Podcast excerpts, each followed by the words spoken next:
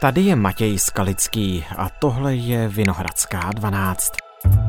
Vysoká škola ekonomická ruší od příštího akademického roku bakalářské práce. Týkat se to bude studentů podnikohospodářské fakulty. Podle vedení fakulty písemné práce postrádají smysl mimo jiné kvůli výraznému rozvoji umělé inteligence. Práci nahradí takzvané bakalářské projekty zaměřené na využití znalostí v praxi. Podnikohospodářská fakulta je jediná na Vysoké škole ekonomické, která takto změnila ukončení bakalářského studia.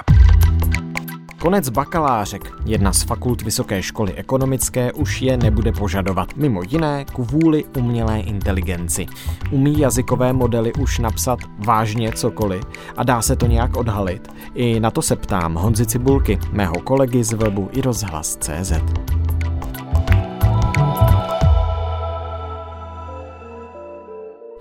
Dnes je středa 29. listopadu. Ahoj Honzo, vítej ve Vinohradské 12. Ahoj, rád jsem přišel. Na jedné z fakult Vysoké školy ekonomické v Praze končí s bakalářskými pracemi. Na vině je mimo jiné umělá inteligence. Je to krok správným směrem za tebe? Tak eh, pokud jde o to vyjádření pana profesora Hnilici, který je tam děkanem, tak on mluví o tom, že ty práce chtějí nějakým způsobem přestavět, že je chtějí dělat jinak než je dělali tedy doteď. Právě mimo jiné tam hraje roli i to, že mají pocit, že nějaký model jazykový té umělé inteligence, takže by byl schopný tedy vytvořit text, který bude vypadat dostatečně dobře na to, aby se tedy mohl maskovat jako ta bakalářská práce. Nicméně je důležité říct, že pan děkan Hnilica rovněž taky zmiňoval, že tím pravděpodobnějším problémem je, že ten student si dneska tu práci prostě nechá na zakázku napsat od hmm. nějakého toho paper millu, od tedy nějaké firmy, která ač by neměla, tak prostě píše studentům diplomky za peníze. Hmm. On taky říkal, děkan podnikohospodářské fakulty Jiří Hnilica, Marxa, že je nereálné odhalit, zda tu danou práci dal dohromady dobře někdo jiný, a nebo ta umělá inteligence, že na to neexistuje žádný způsob, jak to odhalit. Je to skutečně tak? Neexistují na to žádné programy, které by prostě vysledovaly, že tento daný text nepsal člověk? Tam je trošku problém, že eh, ty texty, ze kterých se to učí, tak samozřejmě psali lidé a ten model vlastně tu strukturu napodobuje velmi dobře. Byly nějaké experimenty, samozřejmě ten biznis odhalováním plagiátů v akademickém světě je poměrně značný, to znamená různé ty společnosti, které se právě třeba na odhalování plagiátů zaměřují, tak začaly nabízet produkty, které tvrdí, že to umí odhalit. Hmm. Nicméně ta chybovost je opravdu velmi vysoká.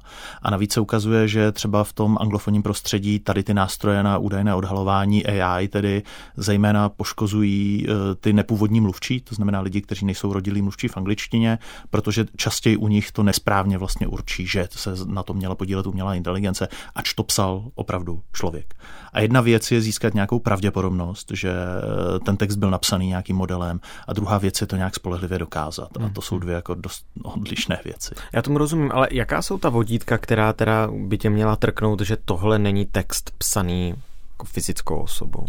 Pokud se jako podíváme na to, jakým způsobem ty modely píšou, zase v tom anglofonním prostředí už i mezi studenty eh, se objevuje prostě řečení, to zní jako AI. Ty texty bychom řekli, že jsou, řekněme, vyplněné vatou, že jsou psané jako velmi volně, málo fakticky. Samozřejmě, pokud bychom se dívali na akademický text, tak jako často ten reasoning, nějaké zdůvodňování zatím, tak není úplně, není úplně logické. Eh, v některých případech jsou tam třeba uvedené citace, které neexistují, existují částečně nebo s tou jako danou věcí nesouvisí, ale zase jsou to nějaké náznaky. Není to jako stoprocentní důkaz, hlavně proto, že spousta akademických textů je prostě takhle napsaná. Jsou uměle nafukované na délku, nejsou úplně dobře ocitované, argumentace tam není úplně dobrá, zejména tady pokud se bavíme o těch bakalářských pracech. To znamená, že jedna věc je jako myslet si, že tohle možná psal nějaký model a druhá věc je tedy to dokázat.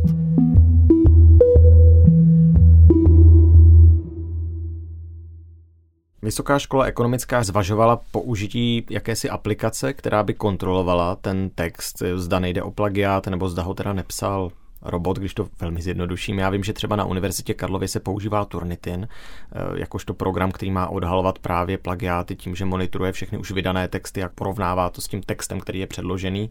Myslíš si, že ta pravděpodobnost může být skutečně taková při jakési kontrole, že si seš potom stoprocentně jistý, že tedy tohle ne, tohle ten člověk nepsal?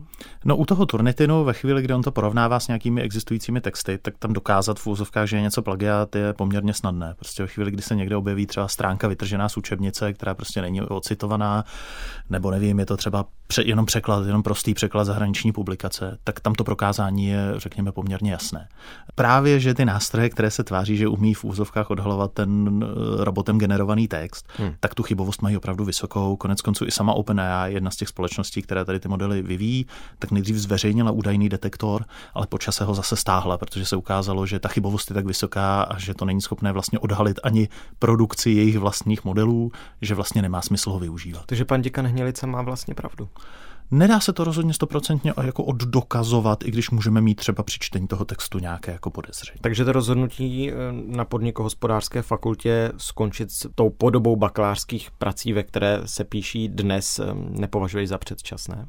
Já si myslím, že ne a ono tady tou cestou se ještě před modely umělé inteligence už některé školy vydaly. To znamená, že ty bakalářské práce jsou praktičtější, ta teoretická část je stručnější, ten student opravdu musí něco vytvořit. Já tady tu jako nějakou zkušenost mám, protože učím na fakultě sociálních věd budoucí novináře, tak eh, třeba na žurnách, ale i třeba v Brně se tady tou metodou postupuje, že prostě ten student nebo ta studentka třeba natočí reportáže, následně tomu dá i nějaký teoretický kontext v nějaké jako zestručněné části, ale je jisté, že ten dotyčný nebo ta dotyčná prostě tu práci museli odvést. Mm-hmm. A ve chvíli, kdyby si tedy třeba při psaní jako nějaké té teoretické části trošku vypomohli nějakým takovýmhle modelem, tak to jako není nějaký zásadní problém, protože tu hlavní část, tedy že prokázali, že jsou schopni se v tom oboru uplatnit, že jsou schopni udělat ten daný žánr, třeba co jim byl zadán, tak to stejně prostě odvést musí tady tu část práce. A ta výpomoc od umělé inteligence nebo od těch jazykových modelů je tedy v rovině toho, že jim poradí, jak něco psát, anebo skutečně může za ně ten jazykový model model část toho textu třeba napsat. A týká se to nejenom bakalářských prací, diplomových a tak dále, ale i třeba úkolů do té školy.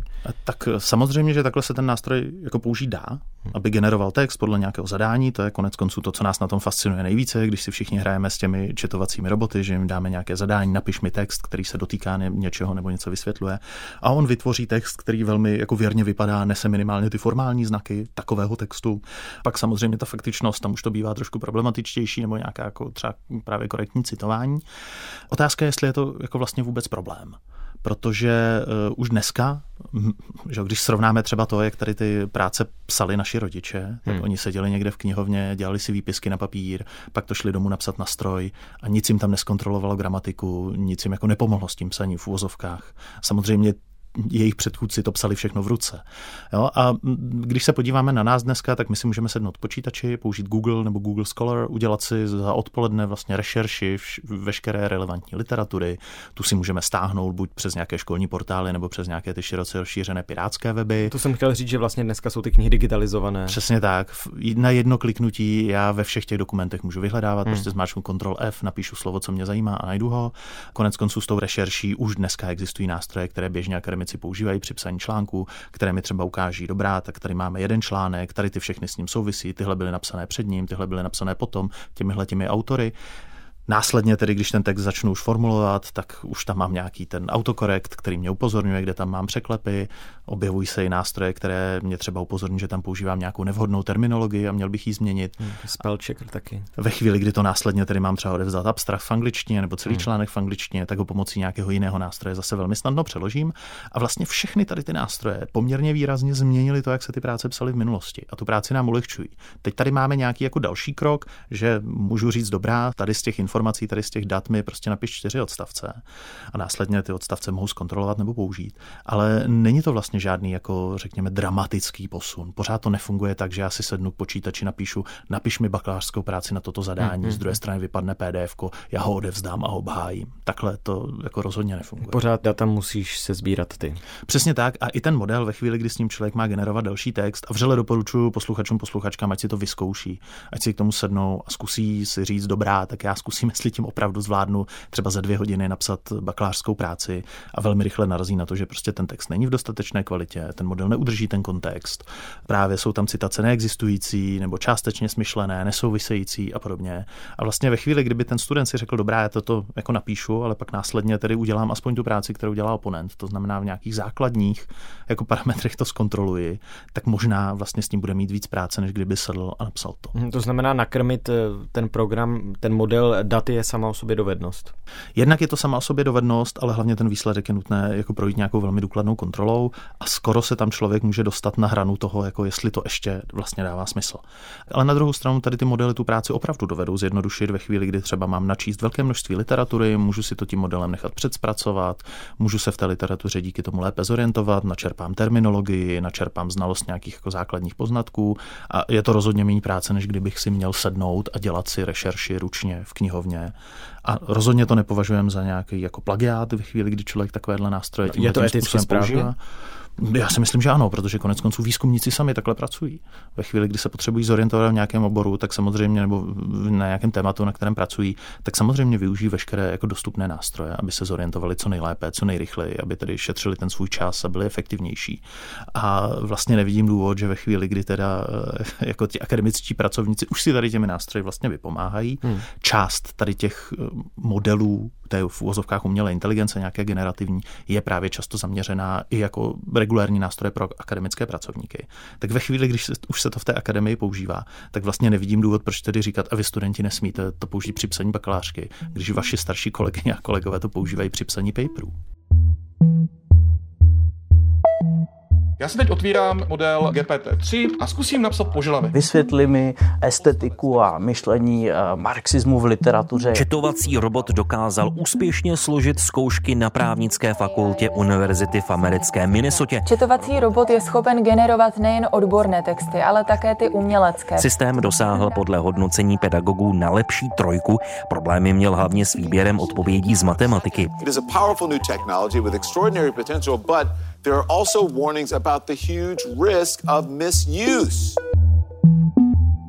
Na kampusu veřejné obchodní univerzity A&M Texas University Commerce jeden z profesorů nechal propadnout téměř celou třídu s obviněním, že jim s několika písemnými úlohami a esy pomohla umělá inteligence. Já vím, že třeba na fakultě sociálních věd eh, se spolupracuje vlastně s umělou inteligencí i tak, že pedagogové nechají studenty napsat třeba půlku té práce umělou inteligencí, jazykovým modelem a pak půlkou jimi samotnými, těmi studenty, kteří reflektují to, co dovedl ten jazykový model. Já to třeba studentům nezakazuju, a doporučuju v těch mých předmětech, že já říkám, můžete to použít, budu rád, když eh, to nějak transparentně deklarujete, což je takový, mám pocit, že to, na čem se zatím ten akademický svět ustaluje, že nebrání používání tady těch nástrojů, ale říká, deklarujte to, že jste je použili, ideálně deklarujte, co za nástroj to bylo. S tím, že ale zároveň studentkám, studentům říkám, že za ten výsledek odpovídají oni. A tím, že jsme škola novinářská, tak kromě toho, že od nich tam chci nějaké ty znalosti, které se týkají toho mého předmětu, tak zároveň tam chci, aby to bylo napsané určitým stylem. Já tam vyžaduju jako striktně stručný spravodajský styl, velmi ostře k věci. A to je věc, se kterou zrovna tady ty jazykové modely mají docela problém. A teď je na tom autorovi nebo té autorce, zdali to použije, ale prostě za ten výsledek odpovídají oni. Takže ano, setkal jsem se s tím, že mi prostě někdo i jako vlastně nepřiznaně v úvozovkách odevzdal na poslední chvíli práci, že bylo vidět, že, že ten student si sedl na poslední chvíli, něco tam zadal, rychle to vzal a rychle to odevzdal, aby to stihl. Ale takováhle práce neprošla a ne nezbytně proto, že byla z největší pravděpodobností, nikdy to nemůžu říct na 100%, hmm. byla napsaná nějakým modelem, ale protože prostě nesplňovala ty ostatní jako parametry na formu i na ten obsah. A ta deklarace má vypadat jak? Já vím, že třeba existuje už i citační norma, která počítá s tím, že bylo něco napsané jazykovým modelem. To znamená, jak se to přiznává potom přímo v těch textech? Zase, na to není úplně jako stoprocentní nástroj. My umíme ocitovat to, jaký model to byl, v jaké verzi, protože ty modely se v čase mění.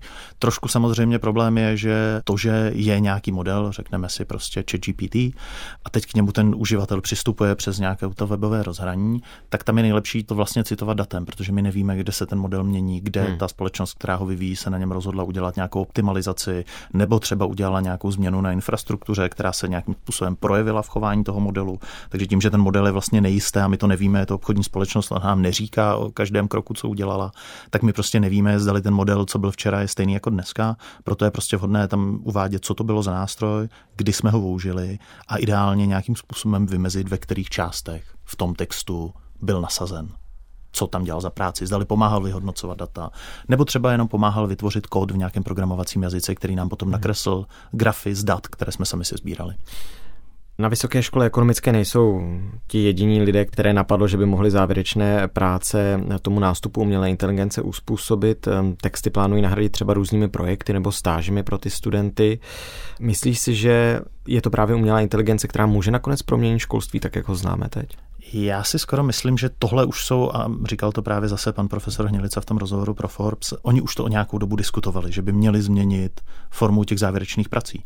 Protože už jsme to tady zmiňovali, technologie se vyvíjí, ta doba se vyvíjí, to, jak studenti píšou práce dnes, je úplně jiné, než tomu bylo, já nevím, třeba před 20 lety, ale ty práce často zůstávají tou formou vlastně stejné.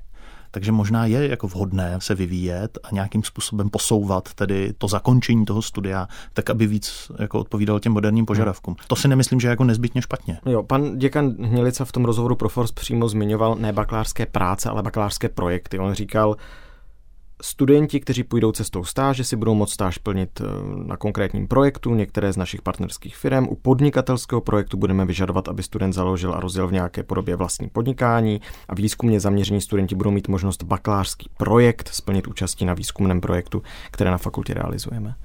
To znamená, že se mění i to sloví toho, jak by mělo být to studium ukončováno. Tak školský zákon nám říká, že ten bakalářský studijní program se končí obvykle obhajobou bakalářské práce, to znamená zákon neříká natvrdo, že, tam, že ta forma může být jenom v té podobě té písemné práce. Samozřejmě nemůžeme si představovat, že najednou tam jako žádný text nebude, že se to nějak jako magicky stane ten student samozřejmě znova bude muset jako zachytit tu svoji práci, uvést ji do nějakého třeba teoretického rámce a to se stane formou nějakého textu, ale právě bude to třeba projekt doprovozený nějakou zkrácenou tou teoretickou no, verzí. Ostatně tohle na fakultě sociálních věd už se praktikuje. Ano, a stejně tak to dělá třeba žurnalistika v Brně, kde existují na obou dvou těch školách praktické bakalářské práce, kdy součástí je tedy tvorba nějakého toho novinářského žánru a nějaké tedy stručné zapojení do kontextu.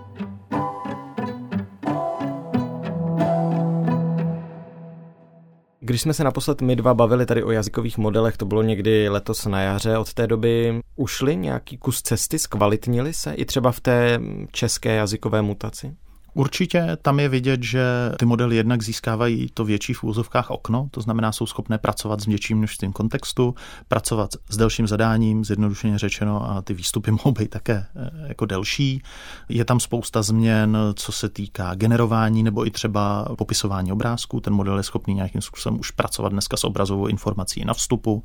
Už umí nejenom, že tedy umí vlastně mluvené slovo přepisovat do textu, ale řada těch modelů už má vlastně velmi kvalitní textu to speech, který tam taky v minulosti nebyl.